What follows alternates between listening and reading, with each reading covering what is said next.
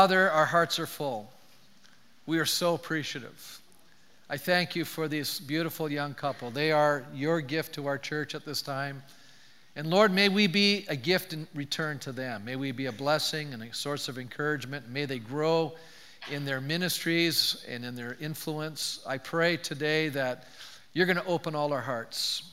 I have been asking this morning that you would work supernaturally, you would work profoundly, it wouldn't just be my words, it would be your voice speaking into our very depths of our being. I pray today that this would be a defining moment. Lives would be changed. Lord, that you would transform us. Lord, as I shared last week on the Mount of Transfiguration, as you were praying, Jesus, you were changed. Lord, as we are now in your presence, may we be changed. May decisions be rendered today that will affect all of eternity. I pray, Father, that our lives would be better because of being here today. I pray, Father, that our response to you would be wholehearted and open, that we would surrender and commit ourselves to you in a way maybe we've never done before. Someone shared with me earlier from the last service that they surrendered in a way they never have before. I believe you're going to do that today. And I thank you for that, Father. I pray, give us uh, attentive hearts, hearing ears, and responsive, and may we respond and apply what we're hearing into our lives. And we thank you for that in Jesus' name. And God's people said, Amen. Last night I had the privilege of officiating at my son in law Curtis's sister's wedding. And uh, it was a beautiful time, and it was great. And you know, I love, I love his sister. She says, "Pastor, it's just a tiny wedding. They had 260 to 300 guests. You know, it was kind of cute. She didn't think we needed a rehearsal because she thought it was going to be real simple. And when she put in everything she wanted, it was a very complex wedding. But I have to say, I was deeply impressed because she had all of her nieces and nephews involved, and they just behaved immaculately. I was just like, wow, I'm really impressed with these kids. So they did a great job. But on my way home from the wedding, and it was pretty late last night, I was listening to a talk show host who raised an interesting question about the behavior of athletes. And he asked, and people were tweeting in their responses, uh, you know, is it important how a person behaves away from their field of endeavor? In other words, does it really matter how bad people behave as long as they perform on the athletic field? And there was all kinds of response. And the, you know, the person that was on the talk show and he was relating, and he said, you know, he was shocked by the response because the majority of them thought, you know what, what people do in their private life and what they do in their public life, it doesn't really matter. And and this guy was not a believer, and he was really stunned by that. And finally, one person tweeted, and he says, You know, all of you guys that are tweeting these answers, and it just says to me, most of you don't have children. Because the moment you have children, you're concerned about the kind of influence that they're being exposed to. And you want the people that they're looking up to to be exceptional role models. And unfortunately, many people today are not exceptional role models.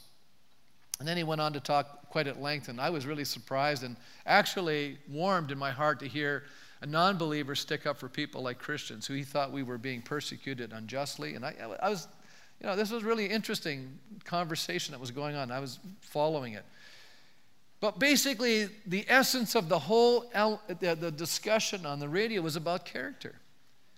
And I am convinced that character is a key to mental and emotional stability.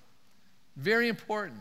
The kind of decisions we make are determined by the kind of people that we are or are we, we're becoming. Do you believe that? You know, who you are determines what you do. It determines the kind of thinking, the kind of behavior, the kind of, you know, what you're going to do. And as a matter of fact, James gives us a very insightful thing in a letter. He said, A wise person is one who trusts in God and because of that trust in God, you become a stable person and are able to do the right thing under the greatest possible test and pressure. As a matter of fact, James tells us that trials and, and difficulties and, and pressures are actually not a bad thing, they're actually a revelation of the true condition of your soul. This is how he says it in James chapter 1. If any of you lacks wisdom, he should ask of God, who gives generously to all without finding fault, and it will be given to him. In other words, if we ask God, and by the way, this is God's will that we're wise, and wisdom is not just that we're smart. No, wisdom is not just the ability to do the right thing. Wisdom is actually how we relate to people. Wisdom is how we relate to God. You know, and I believe that that's the most important thing in life. You know, Mel and I were chatting at the wedding, and he said, You know, you can, you can actually, his, he said, when my youngest brother, who was about eight years younger than me, and probably just 12 or 13, said, It doesn't matter how much education you got or have, it's what you do with it that really matters. And that's the truth. So we need to learn some things. And so here we're asking God for wisdom. And he goes on to say, But when he asks, he must believe and not doubt. Because he who doubts is like a wave of the sea blown and tossed by the wind. So he's now he's talking about an element of instability. And he goes on to say that man should not think he will receive anything from the Lord. So now he's talking to us about the nature of prayer. And one of the things that we need to do when we're praying is have confidence that God is going to do what we ask. But so therefore we must ask things that we know are in accordance with his will. That is so critical. But then it goes on, he's a double-minded man this is the part that really is a scary part. He's a double minded man. In other words, he doesn't know he knows, he doesn't know he hopes. He's unstable in all he does. Indecisive, conflicted, divided, wanting what God wants, but also desiring what the world has to offer. It leaves a person in a very fragile state. You know, Jesus said you can't serve God and money. It's not because, you know, it's possible. He says it's impossible to do it. Because when you try to do two things, you become divided, conflicted, unstable, and you're unable to accomplish what you're pursuing. You have to have a focus. The problem is an issue of integrity or of character. To be a person of integrity means that we are integrated. That's where we get the word integrity from. Integrated means that we're whole. We're, we're single minded. We're of one mind. We're not all over the map. We're not wishy washy. You know, we've decided, we've made a decision. So we learn from James that people who lack godly character are going to live a compromising life. The result will not only be instability in their own lives, but those who depend on unstable people, unstable people, will constantly experience pain, disappointment, and ultimately the destruction of that relationship. Now, in our text today, we're going to discover a contrast between Jesus and Herod. We're going to see the difference between a godly character that brings life versus the compromised life and the instability and destruction that comes from that kind of a life. So I'm basically pointing out that there's only two ways to live. We're either, you know, going for God or we're not going for God. But you know, sometimes we dance. We think we can be on the fence. Sometimes, you know, as Christians, we try to nibble a little bit with sin. We're playing on the fringes. We're hoping, we know it's wrong, but we're not really doing it, but we're kind of there. You know, we're, we're you know, if we we, if we could get away with it, we would. But we know that maybe there's a penalty to it, so we don't. You know, it's that kind of a mindset that needs to be transformed. Here in the Gospel of Mark, we see a contrast between Jesus and Herod. And you go, is that really fair? How many say, you know, you're, you're really, I mean, who's going to measure up to Jesus, right? But let me point out to all of us here we need to remember as human beings that we were created in the image of God. In other words, God made us to be like Himself. We were designed to be godly. Do you realize that every, every person on the human planet was designed in the image of God? We were des- made to be like God. We were made to be Christ like. We were designed by God. That's an amazing thought. Isn't that a stunning thought? Could you imagine if every person on this planet was like Jesus? Yeah, somebody just said, wow. I go, wow, wow. I mean, that is amazing thought. You go, that's what heaven's going to be like. Everyone there is going to be like Jesus. You know, we're going to have, it's going to be an amazing place. That's, that's why we can look forward to it. That's why we know there's not going to be tears. That's why we know people are, are not going to be, you know, doing things to, you know, be destructive and, and just self-centered and promoting themselves. But that, that whole attitude will be gone. The whole, the whole kingdom of God will be so embedded in our thinking that we will know that it's not about us. and we will be reminded continuously. And the battle that's within our soul, that the sin nature, this propensity to do the wrong thing, will be eradicated from our lives. So we will be totally capable of living a sinless life. We will be like Jesus. And so I think it's imperative that we do make a contrast between ourselves and Jesus, or in this case, between Herod and Jesus. I think it's a fair model. These two individuals, there's, you know, Mark brings it out. He brings two incidences and puts them back to back. That's why I'm making this contrast. It kind of dawned on me as I was studying the text. I go, wow, look at this. And I could see all these contrasts between the two stories that were playing out. These two incidences really is a, is, a, is a study of leadership, but it's also a study of contrast. Here in our text, Jesus and Herod are providing a banquet, a food. Two very different outcomes come about. One leads to the death of a godly prophet, the other to a miracle feeding 5,000 men. One leader takes the life of a good man, the other ultimately gives his life on behalf of those he's leading. Both experience the pressure of the crowd, and one is able to make the right decision, and the other succumbs to the pressures and makes a terrible, evil decision. Jesus invites the multitude while Herod restricts his guest list to the important or prominent people that, he, that he's patronizing. One banquet is held in a palace and the other is on a deserted hillside. Jesus' banquet is so powerful that it is remembered and recorded in all four Gospels, while Jesus' miracle of, uh, uh, of feeding the 5,000 is actually one of the highlights to his whole ministry. Herod's banquet is infamous because of the injustice that he perpetrates. the banquet where Herod ruled as king was the ultimate action of self serving, while the other banquet is an amazing expression of Jesus' compassion and the foreshadowing of his self giving for other people.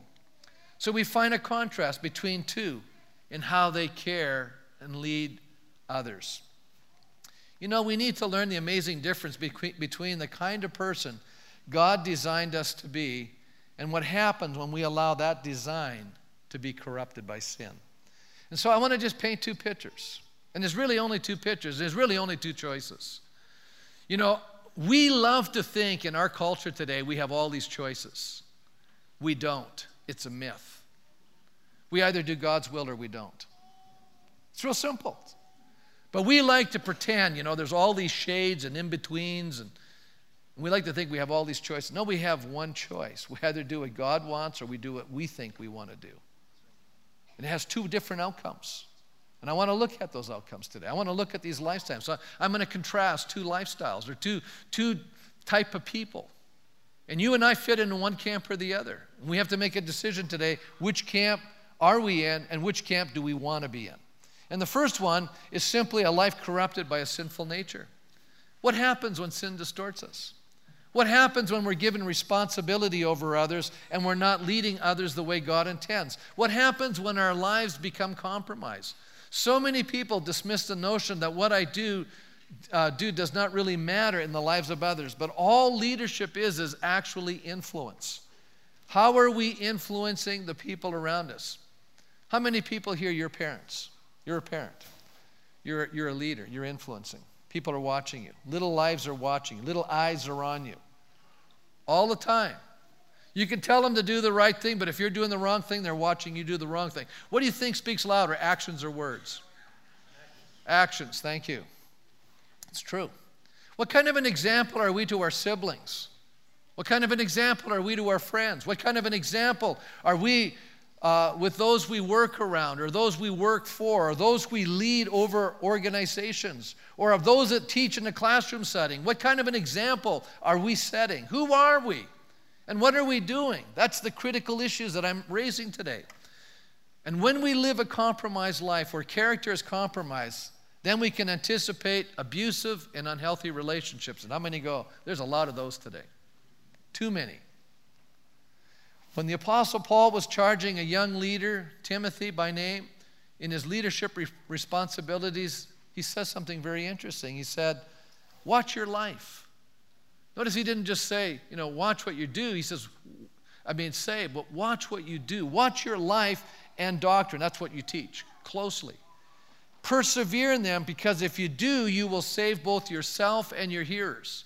It's very important what we do, not only for ourselves, but for those that are listening, those that are watching, those that we're influencing, those that we're inspiring. You know, when we live a compromised life, where character is compromised, we're going to see havoc. Here in our text, we discover that Jesus had sent out his disciples. They had arrived back to give a report. Remember, I preached this a couple of weeks ago. Sent his team out, short term missions. Mark chapter 6, verse 30, we pick up, you know, I'm, I'm going to jump back to verse 14 and tell the story, but verse 30, there's kind of a little segue. It's kind of a parenthetical thought. We, we get the story and then we, we come back. But here's the apostles. They're gathering around Jesus and they're reporting to him all that they had done and taught. And between sending them out and the report, we have not only a good report, but Mark is about to warn us and his readers that there are inherent dangers in proclaiming God's message. Remember, he sent them out to proclaim the message? But how many know that when you are a faithful, godly, and courageous witness, you can actually give your life for your convictions? John the Baptist does do that very thing. As a matter of fact, Mark spends more time on this, you know, describing John's end than any of the other gospel writers. It's actually a foreshadowing of what's about to happen to Jesus. There's going to be uh, an interesting development and we all know this that oftentimes when somebody communicates something that people don't want to hear, people get upset with the messenger. Isn't that true? Don't we have kind of a cultural expression say, don't shoot the messenger? And what we mean by that is what? You don't like the news, but don't attack me for it, right? But, and yet, we know that that's what people do. People have a tendency to, when they don't like what they're hearing, to attack the person who's communicating the message to them. And that's one of the reasons why I think the church gets silent. Because we have an anticipation that some people may not want to hear what we have to say. And so we don't say anything. And therefore, you know what? We just allow people to continue to go in their way to their own self destruction. And then I have to ask myself the question how loving am I really?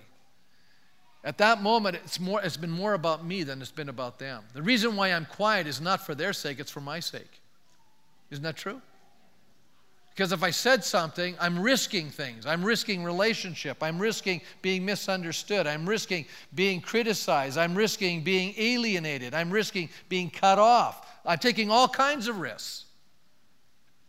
And yet, when I look at the life of John the Baptist, he took amazing risks because he was God's servant and he did not live a compromised life, and therefore he was willing to communicate what God told him to say, and he did it with boldness. And Jesus said, There's been no one greater than John in the entire element of prophets. He was, he was a man that did exactly what God wanted him to do. Here in Mark chapter 6, verse 14, it says, When King Herod heard about this, heard about what? Well, the news about Jesus. For Jesus' name had become well known. Some were saying that John the Baptist had been raised from the dead, and that, that is why miraculous powers are at work in him. How many know John the Baptist never did a miracle? He never did one. Why would they say that Jesus then was John the Baptist resurrected? You know why they said that? They said, look, yeah, John the Baptist was a godly man. He was preaching God's message. But now that he's been killed and back to life, that's why we're seeing this supernatural stuff, because this is a supernatural uh, person now. Okay? So that's how some of them were relating to who Jesus is. Others said he's Elijah. Still, others claim he's a prophet, like one of the prophets of long ago. But when Herod heard this, he weighs in on, on the discussion. And he says, John, the man I beheaded, was raised from the dead. See, Herod probably is dealing with what? A guilty conscience. He knew he had killed an innocent man. He knew he had killed one of God's spokesperson, and he was having a hard time living with himself for what he had done. So he believed, as well as some of them, that Jesus was actually John the Baptist come back to life. James Brooks points out Herod, like Pilate, did not want to execute his prisoner, but caved in to the pressures from others. We're going to see the story here in a minute. He caved in, just like Herod caved in. I'm sorry, like Pilate caved in when it came to, you know, Jesus. Isn't it interesting that two leaders who were actually represented justice and authority caved in under public pressure and did the wrong thing? Which goes to show you that democracy in its purest form is not always correct. The majority are not always right. I know now I'm totally politically incorrect. But that's okay with me because I want to be biblically correct. The majority, many times, are absolutely wrong. And what they are saying and doing is not in the best interest of the society or of themselves or of other people. And we're seeing more and more of that as time goes along. So, why? Why is uh, Mark bringing this to our attention? Because it's a foreshadowing of what's going to happen to Jesus. Both John and Jesus pose a threat to the paranoid nature of Herod. You know, if you go to Israel, there's a kind of a neat map. You go to the museum. It used to be at a hotel, but they moved it to a museum now. There's a 125th sketch, you know, kind of three dimensional building of the city of Jerusalem at the time of Jesus. It's really neat. And you get to walk and look at it. And Herod's palace has two bedrooms on the north side and the south side. And he kept moving between bedrooms. Why? He was so afraid someone would attack his palace and kill him. He wanted to make sure that, you know, that if that happened, maybe they'd miss him because they'd go to the wrong room. He actually had more than one palace, so he could move from palace to palace. This guy was paranoid. He even killed some of the members of his own family because he was afraid that he would lose his position of authority. So now we have Herod here, it says in verse um, 17 sorry. Uh,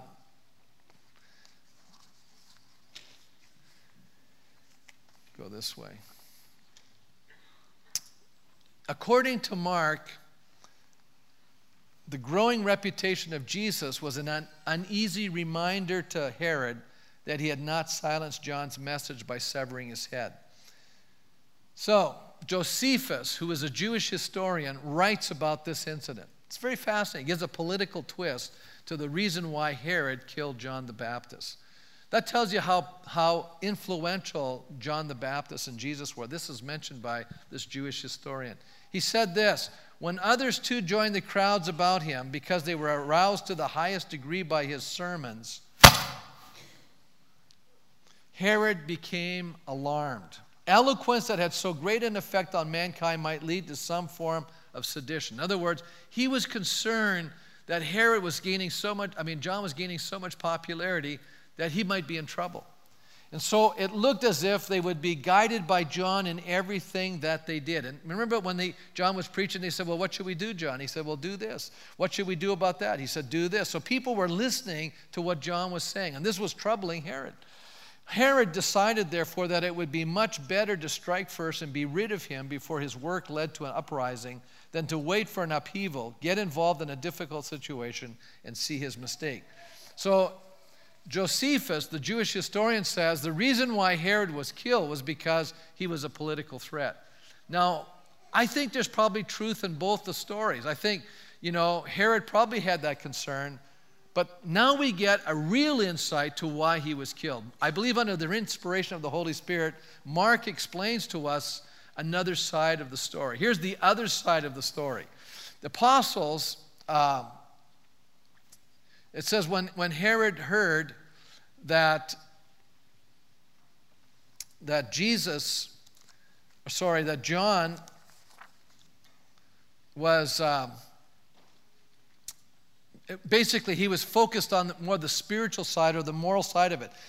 You know, conviction of sin either leads to repentance or recrimination. In other words, we'll either respond in a positive way and repent, or we'll, we'll, we'll start attacking. And we either respond in that way and turn from our sin, or we resist correction by attacking the messenger. That's exactly what Herod did. So Herod's wife, his new wife Herodias, was angry, and she, like Jezebel of old, was now about to manipulate her husband and making a decision that he would later regret. Verse 17 For Herod himself had given orders to have John arrested, and he had him bound and put in prison. He did this because of Herodias, his brother Philip's wife, whom he had married. In other words, he had taken his brother's wife, you know, in a sense, lured her from that relationship over to him. And John had been saying to Herod, It is not lawful for you to have your brother's wife. So he's contending with him on a moral level. He's breaking the law of God. So Herodias, the wife, nursed a grudge against John and wanted to kill him. But she was not able to because Herod feared John. How many know that people are always afraid of righteous people? People are always afraid of the people who are standing for the right thing. So there's a little cowardice inside of Herod here. And it says, he feared John and protected him from whom? His wife, knowing him to be a righteous and holy man. And when Herod heard John, he was greatly perplexed, yet he liked to listen to him. Now, I, I think he was perplexed because, you know, he was, he was unilluminated. He wasn't getting the message. He was, you know, kind of, he, he liked it, but he didn't like it. He was a bit puzzled by it. He was intrigued by it. And John was just a straight communicator. And so he was, you know, kind of nibbling and playing with the things of God. And what's going to happen is that there's going to come a moment where that, that opportunity for him to respond is going to disappear. As a matter of fact, there's going to be an opportunity for him to do the right thing and he won't be able to. And it happens fairly quickly. It says, when, you know, I just wrote, when we know what the right thing to do is and we don't do it, we eventually are challenged to choose. Do you know that happens? The only problem with a compromised life is that when that happens, we tend to make the wrong choice and turn away from what is right. It just took the right situation to expose the true condition of Herod's heart because he was more concerned about what others thought than he was about doing the right thing. Tests and pressures reveal who we really are. That's where we are at that moment. That doesn't mean we'll always be there. That doesn't mean we can't get better. It doesn't mean we can't repent. It doesn't mean God can't change us. It doesn't mean we can't, you know, get stronger. But at that moment, the test is, is kind of a snapshot. Every test that comes your way is a snapshot of where you are at that moment. And sometimes we pass, and other times we fail. How many know, how many know what I'm talking about? And some of you in this room can say, Yeah, I've passed some tests and I failed some tests. But it is, it is, it's very indicative of where we're at. And then the Bible says, finally the opportune time came. Another translation says, the perfect moment came. On his birthday, Herod gave a banquet for his high officials and military commanders and leading men of Galilee. And when the daughter of Herodias came in and danced, she pleased Herod and his dinner guests. And the girl said, uh, sorry, the king said to the girl, Ask me for anything you want, I'll give it to you. And he promised her with an oath, whatever you ask, I will give it up to half my kingdom. Kind of little, for, you know, back to the days when the Persian king said to Esther, you know, I'll give you up to half of my kingdom. Or, you know, remember Daniel, I'll give you a third of my kingdom. You know, these kind of great promises. But how many know rash promises always lead to regret? And so he made this, you know, it was a party, party atmosphere, everybody's happy. We make these statements. The only problem was Herod had all of these guests listening to this promise. So she goes out and says to her mother, What should I ask for? Herodias goes, I got it. I know exactly what I want. She says, I want the head of John the Baptist. The girl runs back into the king with the request I want to, you to give to me right now. Notice now she's now reframing it, right? I don't want this to be a delay. Right now, the head of John the Baptist, and she adds, on a platter. Uh, this is pretty gruesome. This is not a horror movie, folks. This is actually reality. The tragedy was that this young girl, probably in her early teens, the word for girl there is the same word that was used earlier in Mark's gospel when remember Jesus came along and healed a little girl about 12 years old. That's the same word used here. So she's probably 12 to 14 years old. But she had grown up in such a wicked environment that she even added to the request. She had been so deeply influenced by Herodias, her mother, that she was now corrupted, just like her mother was. What we need to understand when we live a compromised life, we live a corrupted life, we're influencing people the wrong way. She was influenced by her mother's ways. Matter of fact, Corinthians, 1 Corinthians 15 33 says, Do not be misled. Bad company corrupts good characters. It just corrupts good character. And we've all seen it. You know, I, I jokingly say you can always tell with who people are hanging with because it affects their behavior. When you're a parent, you'll notice this with children, but you can even see it with people. You don't even have to look at it with kids. You know, if you want to be a wise person, hang with wise people. You want to be a godly person, hang with godly people. Because you know what? You will be influenced by the people that you're hanging with. There's no, there's no doubt about it. I'm not saying you don't have non believing friends. I have associations and connections with non believers, but I'll tell you one thing they're not my best friend. The people that are my best friends are godly people because I want to be a godly person. The king was greatly distressed, it says in verse 26, but because of his oath and his dinner guests, he did not want to refuse her. Why? Because his whole structure of relationship with these military commanders and these people that he, was their patron was based on his word. And if he went back on his word, he was actually undermining his relationship with all his guests. And he knew that. And so now he had to make a very tough decision. He had to decide is he going to actually keep his word to, you know, to this girl, what he had said? But on the other side, if he kills John the Baptist, he knows he's killing an innocent person. And so it's an issue of justice or expediency. And because he's living a compromised life, which do you think is easier? Justice or expediency? Is it easier to do what's going to benefit him or what's going to actually be detrimental to him? And so he makes the decision. And my, my, my, premise here today is simply this that when you and I live a compromised life, what's really happening in our lives is that we're making decisions what we think is in the best interest of ourselves, even at the expense of other people. And that's where the majority of people are living today. When push gets to shove, people are making decisions what, what they think is best for themselves, even though it may be at the expense of other people. Herod made that decision. Herod had to live with that decision. And so when we pick up the story at the very beginning, when they said, Who is Jesus? he is so full of guilt and remorse in his mind that he thinks, You know what? This has got to be John the Baptist come back to get me. You know, and this, by the way, is the Herod that actually has Jesus killed. You guys don't know that, but I'm just keep filling it in. A little bit more as the story goes on. You know, James Edwards says Herod, you know, Herod, uh, well, sorry, opportunities to do good or evil are always around us. So while Herod was dallying with sin, the opportunity or moment came for sin to overcome Herod. Edwards says it this way James Edwards Antipas, or Herod Antipas, hoped to achieve an expedient end by doing a limited injustice. What's he talking? Arresting this man for no reason, really. But like anyone who lives by such a philosophy, he can choose to do a limited act of injustice, but he cannot determine the greater injustice to which it will lead. You go, well, what does that mean, Pastor? I just summarize it this way. In other words, once we start down the wrong path, we make the wrong decision, we cannot control the outcome. You hear what I'm saying? Once we make the decision, we can't control the result. You and I can control the decisions, but we can't control the outcomes. I mean, that's true. It's like taking a snowball and you start rolling down a hill, it just picks up steam. And how many people have you heard say these statements? Like, uh, I, I didn't mean for that to happen. Anybody ever heard that statement? How many have heard, I didn't mean for that to happen? Have you heard that? That's the point I'm making. Once you make the decision, you can't control those outcomes.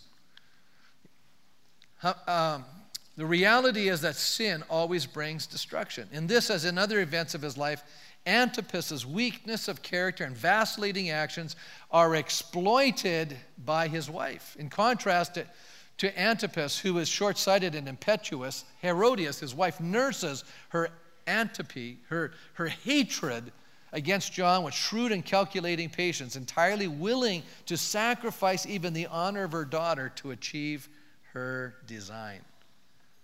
That's what evil people do. I'll use people to get my way. The tragedy of a compromised life is seen in the death of John the Baptist, a godly man, the dishonor of Herodias' daughter, and finally, and you don't know this, but, and it doesn't bring it out in the scriptures, but history brings it out, the exile and banishment of Herod and Herodias by Caligula, another Roman emperor. Because they, they went, they, you know, anytime you start doing wrong things, guess what your pattern of life is? You do more wrong things. And they eventually get banished. They eventually lose their position. Let me just move on to the second contrast, and it's simply this is the life surrendered to God's will. I'm going to take another, I, I was going to stop at this, but look at the next feature. Jesus is now feeding 5,000 people. Totally different picture.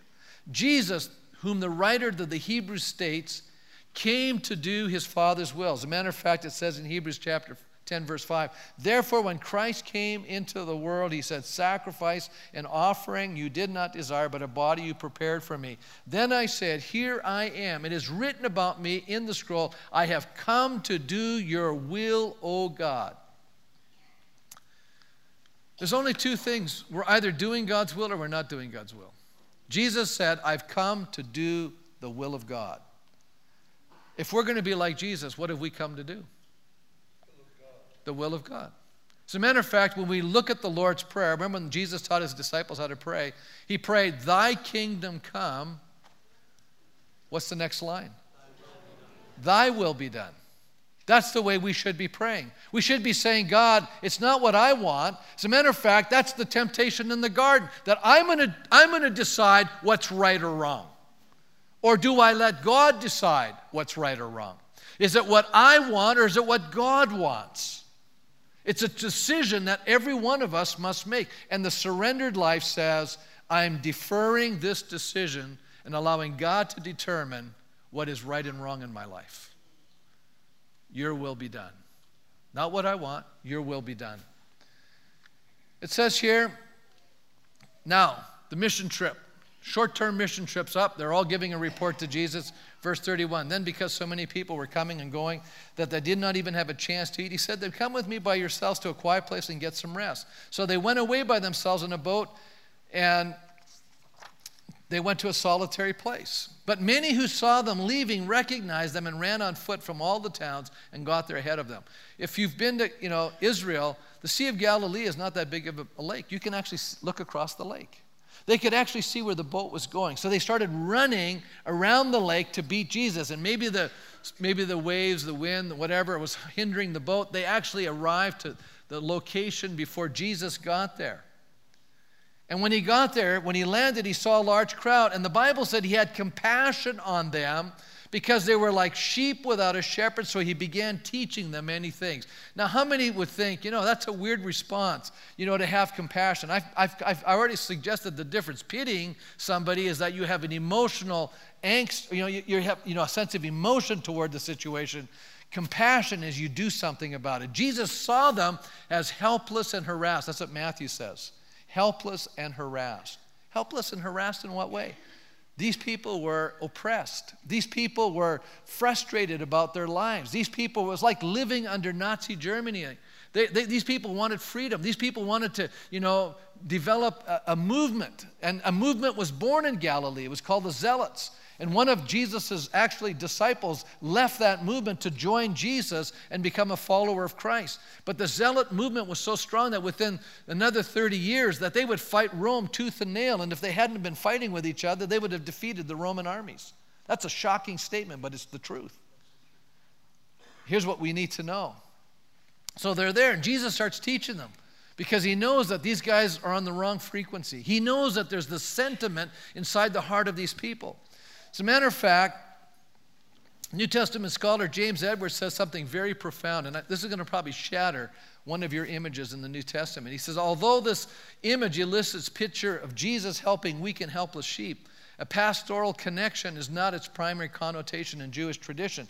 As a metaphor, the shepherd of sheep was a common figure of speech in Israel for a leader like Moses, or more often, of a Joshua like military hero who could muster Israel's forces for war.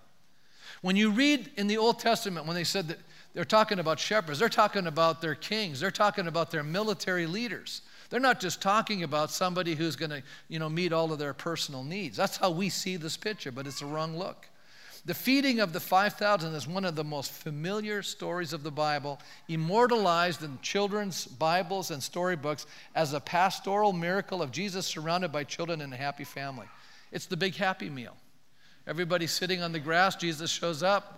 You know, he's feeding them, you know, fish sandwiches. No, that's the picture we have in our mind.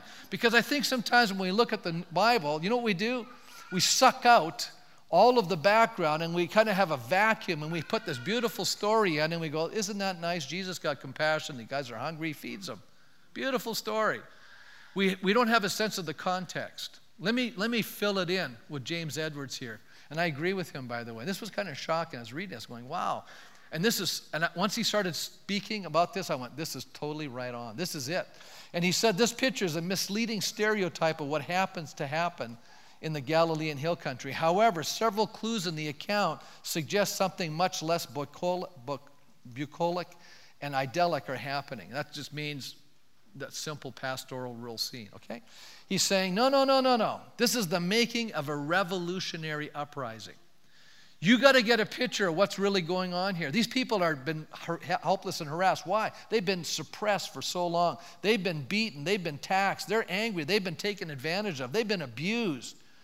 There's a, a nationalistic spirit. They're frustrated. There's, there's a sense of freedom. How many, you know, don't you know that human beings, there's a, we hate tyranny and we hate oppression and we want to be free.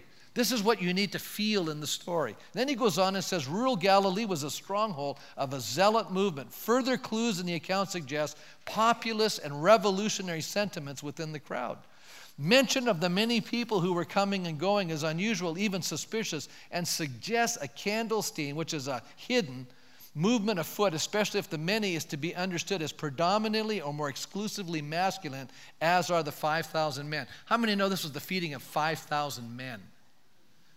This is not just people, this is men. How many think it's kind of unusual? If you've ever been to Israel, can you imagine 5,000 men there where, you know, we, where we go there to that little church where they have the loaves and bread, you know, the symbol there? Can you imagine 5,000 men there in a small community just kind of milling around? 5,000. How many think having 5,000 men milling around seems a little ominous?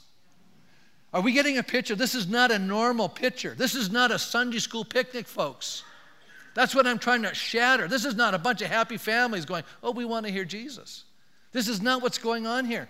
As a matter of fact, this unusual number of signs suggests that the wilderness commotion was aflame with messianic fervor and that a crowd hoped to sweep Jesus up as its guerrilla leader. These clues are confirmed in John's account of the feeding of the 5,000, where we're told that the people intended to come and make him king by force. Jesus, knowing that they were intending to come and make him king by force, withdrew again to a mountain by himself. Listen, they were going to take Jesus and make him their leader, whether he wanted to be or not. And the people that had that in their minds were people that had a militaristic mindset. They wanted to fight and they wanted Jesus to be the leader because they saw how powerful he was, how attractive he was, how he was ability to communicate. People were drawn to him. They felt if they could get one person as the leader that could, you know, bring the people together, they could actually succeed in their plan. And they weren't letting Jesus have an option here. They were just going to do it, make him do that. And Jesus resisted the pressure. He slipped away. He said, Listen, I'm not about this. I am not about that kind of a kingdom. Because you, can you imagine leading his nation into a war against Rome? Well, that's what happened 40 years later. You know what happened?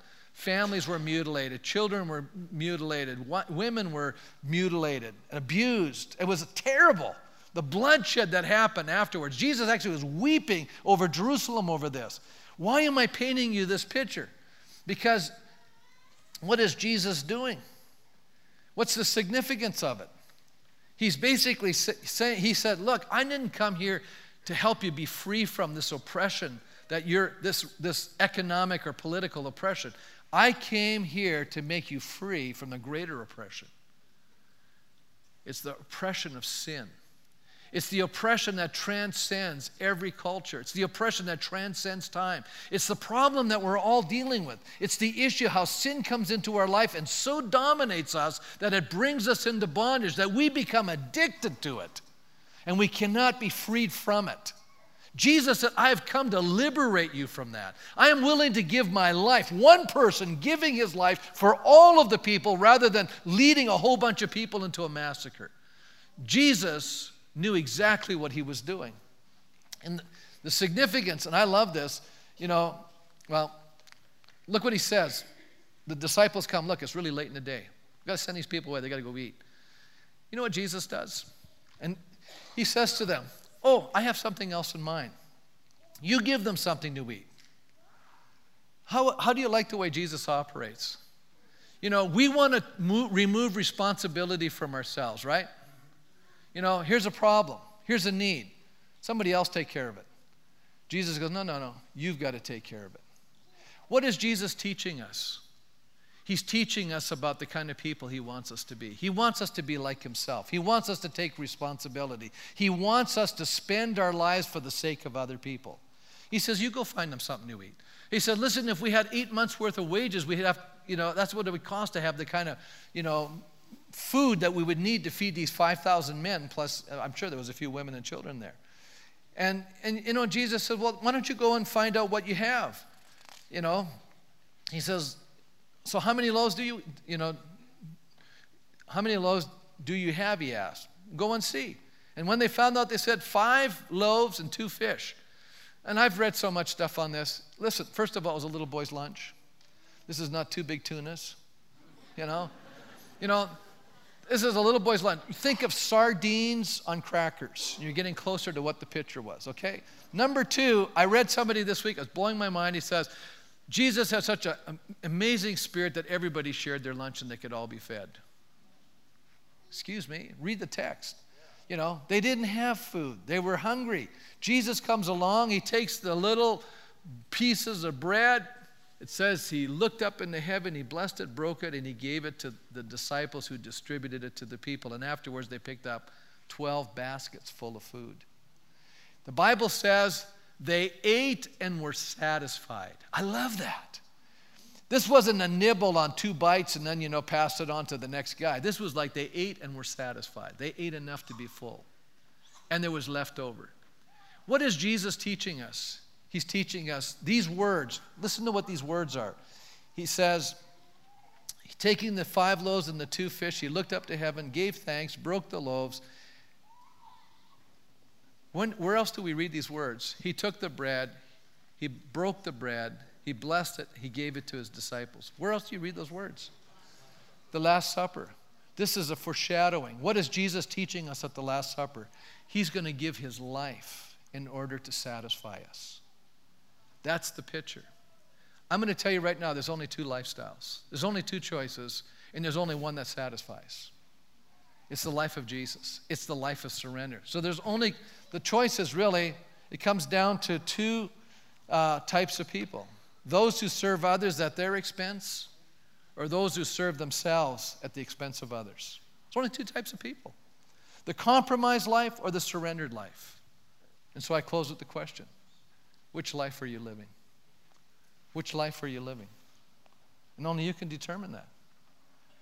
Let's stand. I'm going to be real brief. We're going to pray right now. I'm going to say it this way with every head bowed. You're saying, you know, Pastor, I, am not even going to have you say, I'm, I'm living the compromised life, okay? Forget that. It means nothing to me. At this moment, it really doesn't mean a lot to God. What the real issue is today, how many here say, I want to live the surrendered life? I want to live the surrendered life. By the grace of God, I need to live the surrendered life. I long to live the surrendered life. I, am not interested in living that other life. I'm not interested in, you know, because at the end of the day, I'm going to tell you, you're going to be, you're going to be so sad that you live the compromised life. You'll be so sad that you live the self centered life. I can guarantee you. It's going to end up poorly for you. It will. Ultimately, it will end up poorly for you. I, you know, I've, I've lived long enough to see it play out over and over and over and over again. But I'll tell you one thing if you live the surrendered life, if you say, Lord, I give you my life, you can take my life and use it any way you want to. I'm not going to even complain about how you're going to use it. I'm giving it to you. See, you know, you can talk about what does surrender really mean? You know, we can raise our hands to God. But this is not an empty thing. This is not like I give up and give you nothing. No, no, no, no. What I'm asking you to do today is consecrate your lives to God. What does that mean, consecrate? You bring everything you are by lifting your hand to God, saying, I give you everything. I give you everything, and I let you do what you want to do with my life. And I'll tell you what's going to happen God's going to use your life. God can only use the surrendered life. That's the life He'll use. The rest of it, it's unhealthy. It's going to lead to a lot of unhealthy things. You go, man, Pastor, you made it so stark. Comparing Herod to Jesus. Folks, Herod represents the compromised life, that's all. I could go on, I could use all kinds of Bible people, and I could preach the sermon many different ways. because this, this stark contrast is always there. And you go, well, yeah, but our lives are not this stark. I mean, we want to do the right thing. Don't you think Herod didn't, didn't, don't you think he knew what the right thing was and he still didn't do it? Don't you think he was trying in one way to do the right thing, but yet he wasn't quite doing the right thing and yet he thought it was good enough? But you know, I said to you, if you start making those wrong decisions, you can't control outcomes. Everybody heard that? The only way to be free is to surrender. That's it. It's a choice. That's the choice we have today. Say, Lord, help me. Help me to choose the surrendered life. And if that's you today, just say, you know what? I'm going to close in prayer. Just raise your hands. That's you. I got my hands up. I want to live the surrendered life. I'm not interested in the other life. I want to live solely for Him. It's the, that's, and God is going to hear this cry today. He's going to hear our cry today. To say, Lord, I give my life to you. By your grace, I want to live the surrendered life. By your power, I want to live the surrendered life. I can't do it in my own strength. I know that. I need you to help me to live the surrendered life. And I thank you for that in Jesus' name. Amen. Amen. God bless you as you leave today.